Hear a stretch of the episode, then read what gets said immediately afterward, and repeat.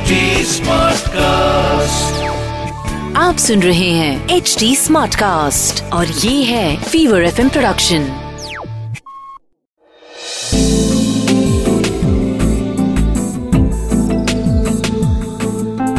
एक अधूरी कहानी। एक अधूरी कहानी कहानी वाला देव के साथ। Saint Mary's convent school Lucknow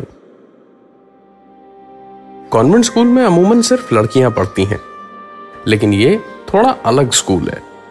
क्योंकि स्कूल की ज़मीन रेलवेज ने डोनेट की थी, इसीलिए यह शर्त रखी गई थी कि स्कूल में रेलवे कॉलोनी के बच्चों को प्रेफरेंस दी जाएगी और लड़की लड़के सब पढ़ेंगे। और स्कूल वालों ने शर्त रखी थी कि क्लास में लड़कियाँ ज़्यादा होंगी, लड़के कम।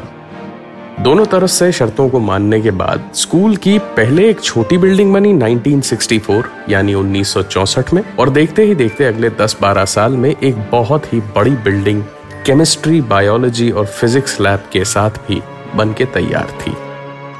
शांत जगह पे एक तीन किलोमीटर के दायरे में फैला बहुत ही बड़ा तीन बड़े खेल के मैदानों और बास्केटबॉल कोर्ट्स वाला ये स्कूल। ऐसा बन चुका था कि अब रेलवे कॉलोनी ही नहीं बल्कि दूर दराज के इलाकों से भी बच्चे पढ़ने आने लगे थे।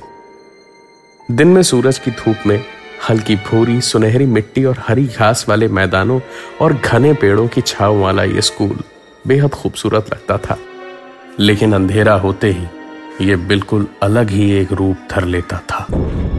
एक बात कभी किसी को समझ में नहीं आई कि इतने सारे कुत्ते क्यों रखे गए थे कॉन्वेंट की रखवाली के लिए? ज़्यादातर कॉन्वेंट स्कूल की तरह, इस स्कूल में भी एक कॉन्वेंट के साथ साथ एक चर्च था और पीछे एक कब्रिस्तान। सेंट मेरीज के कब्रिस्तान में पहले पाँच साल में एक भी कब्र नहीं थी।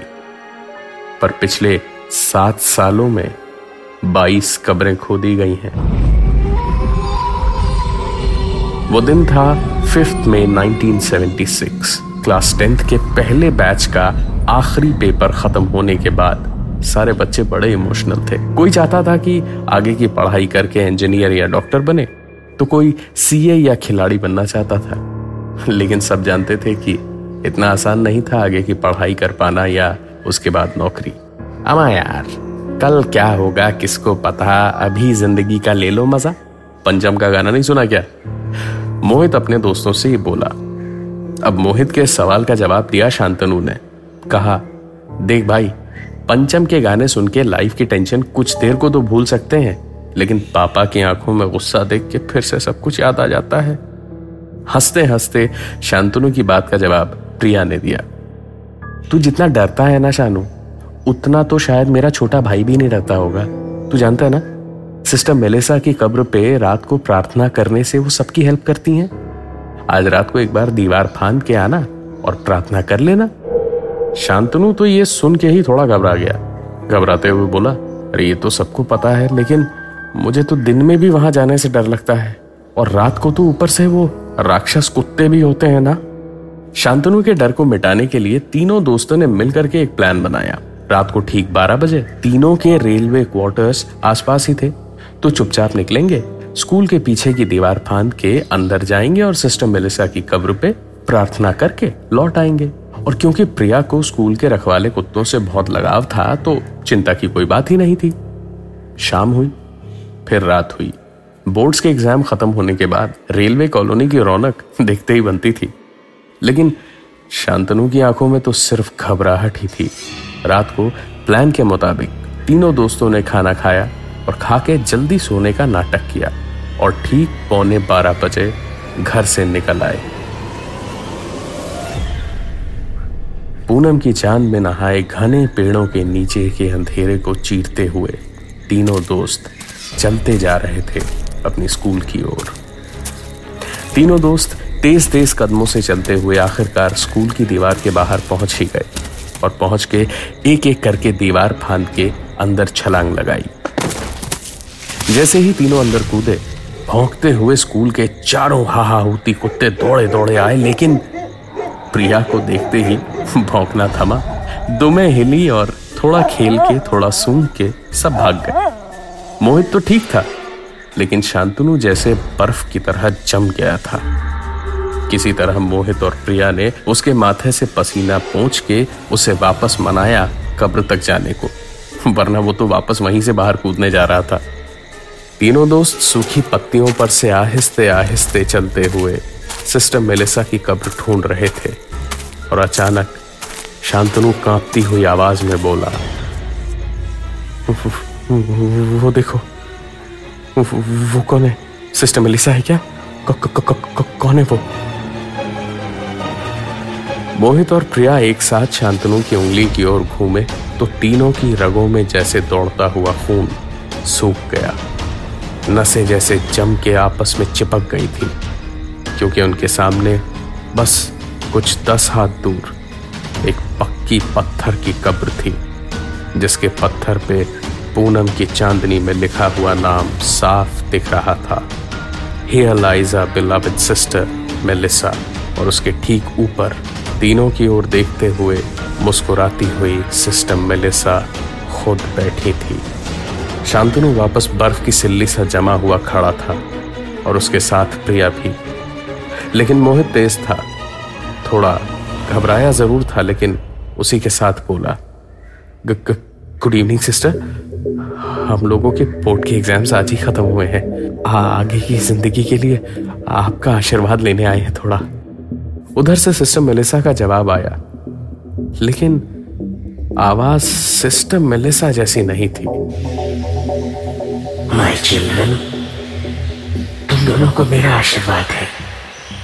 तुम दोनों ही बहुत आगे बढ़ोगे। जिसे ये तीनों सिस्टर मेलिसा समझ रहे थे, उन्होंने ये पूरी बात प्रिया और शांतनु को देखते हुए कही थी। मोहित अब थोड़ा घबराया और बोला, सिस्टर, क्या मुझे आशीर्वाद नहीं देंगे आप? अभी तक तो सिस्टर मेलिसा बस हवा में तैरते एक साय जैसी दिख रही थी। लेकिन अब मोहित के सवाल से जैसे पूरा एक आकार साफ़ हो गया था, क्योंकि यह सिस्टर मेलिसा नहीं थी। ये तो कोई चोले जैसा कुछ पहने हुए एक आदमी जैसा लग रहा था, जिसकी आँखों में खून सा लाल रंग था। लाल आँखों से मोहित को घूरता हुआ बोला, तू कुछ नहीं करेगा, क्योंकि आज के बाद तू यही रहेगा। पिछले सात सालों में इतनी कब्रें पड़ी है यहाँ लेकिन सब मेरे जैसे चोर चक्कों की है। एक साफ़ आत्मा भी तो होनी चाहिए ना आप सब में। इतना कह के वो साया आंधी की तरह मोहित पे झपटा तो ज़रूर। लेकिन मोहित से ठीक दो इंच की दूरी पे जैसे किसी ने रस्सी से खींच लिया उसको, और वो वापस गायब हो गया। तीनों ने डर के मारे आँखें तो बंद कर ली थी, लेकिन हिम्मत करके जब आँख खोली तो देखा चाँद की दूधिया रोशनी में इस बार सचमुच सिस्टम मेलिसा थी। मुस्कुरा के तीनों को देखा और गायब हो गई। और इतना सब कुछ देख के पंद्रह सोलह साल के बच्चे क्या करेंगे? बेहोश हो गए।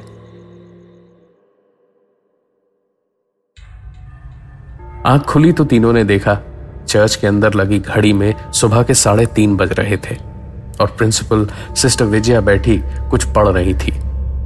तीनों की आँख खुली एक एक करके तो वो बोली दिल तो करता है तुम लोगों को ऐसी पनिशमेंट दूँ कि दोबारा कोई स्टूडेंट ऐसी हिम्मत ना करे। बट सिस्टर मेलिसा नहीं चाहती कि तुम लोगों को कोई पनिशमेंट मिले। ये बात सुन के प्रिया बोली बट सिस्टर ये सब क्या था? प्लीज़ बताइए। वरना हम लोग पूरी ज़िंदगी सोचते रहेंगे, ये क्या था और डरते रहेंगे? सिस्टर विजया भी शायद बारह सालों से ये राज अपने अंदर रखे रखे थक चुकी थी। उन्होंने तीनों को बताया कि जब स्कूल की बड़ी बिल्डिंग का काम चल रहा था तो वहाँ एक कॉन्ट्रैक्टर था, जॉन। उसकी नज़रें ठीक नहीं थी। हमेशा मजदूरों के पैसे मारा करता था, बड़ा ही बदमाश और अत्याचारी किस्म का था। तब प्रिंसिपल सिस्टर मेलिसा थी और सिस्टर विजया वाइस प्रिंसिपल थी। एक रात प्रेयर के बाद सारी सिस्टर्स अपने रूम में गई और सबसे ऊपर वाले फ्लोर पे सिस्टर मेलिसा का रूम था, जहाँ उन्होंने खिड़की से देखा कि एक आदमी अंधेरे में दबे पाँव कॉन्वेंट में घुसने की कोशिश कर रहा था। कॉन्वेंट में क्योंकि डोनेशन और फ़ीस के पैसे अलमारी के रॉकर में रखे रहते थे तो सिस्टर मेलिसा सीधे नीचे भागी और सिस्टर विजया भी आवाज़ सुन के पीछे पीछे आई। दोनों लॉकर रूम के दरवाजे पे पहुँची तो देखा जॉन अलमारी खोलने की कोशिश कर रहा था। सिस्टर मेलेसा ने बिना कुछ बोले बत्ती जला दी तो जॉन हड़बड़ा के पीछे पलटा और अपने हाथों में छूरा लिए सिस्टर मलिसा की ओर दौड़ा। सिस्टर मलिसा दरवाजे के बिल्कुल पास ही थी। उन्होंने जितनी देर में दरवाज़ा खींचा बंद करने के लिए, उतनी देर में जॉन बिल्कुल उनके पास पहुँच चुका था, लेकिन किस्मत अच्छी थी कि जॉन का पैर लड़खड़ाया। वो दरवाजे से लड़ा और लड़खड़ाता हुआ अपना बैलेंस खोकर सीधे नीचे गिरा और मुँह के बल वहीं गिरा जहाँ उसी खिड़की का टूटा हुआ कांच पड़ा था जो तोड़ के वो अंदर आया था। और कांच से गर्दन की नस कट जाने की वजह से कुछ ही देर में छटपटाते हुए तड़प कर उसने दम तोड़ दिया। स्कूल के चौकीदार आवाज़ सुन के भागे भागे आए। पुलिस को भी इत्तला की गई तो जॉन के परिवार वालों ने साफ़ साफ़ मना कर दिया कि ऐसे घटिया इंसान से उन्होंने सालों पहले रिश्ते तोड़ लिए थे और उसकी लाश के साथ जो करना हो करें। जॉन भले ही बुरा आदमी रहा हो, लेकिन एक अंतिम संस्कार पे उसका भी हक था। यही मान के सिस्टर मेलेसा ने उसको वहीं दफन करवाया। और अगले ही साल वो खुद भी चल बसी। उसके बाद जब जब चोरी करने कोई आया तो जॉन ने उसको भी वही सजा दी जो उसको मिली थी। लेकिन सिस्टर मेलेसा ने आज तुम तीनों को बचा लिया। पच्चीस साल हो गए उस रात को। लेकिन आज भी मोहित, प्रिया और शांतनु ना उस रात को भूले हैं, ना सिस्टर मेलेसा का वो चेहरा और ना ही जॉन की वो लाल आँखें।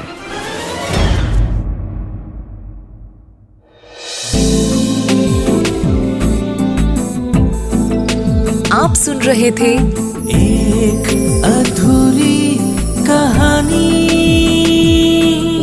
कहानी वाला देव के साथ। प्रेजेंटेड बाय फीवर नेटवर्क आप सुन रहे हैं एच डी स्मार्ट कास्ट और ये था Fever FM production HD smart Smartcast.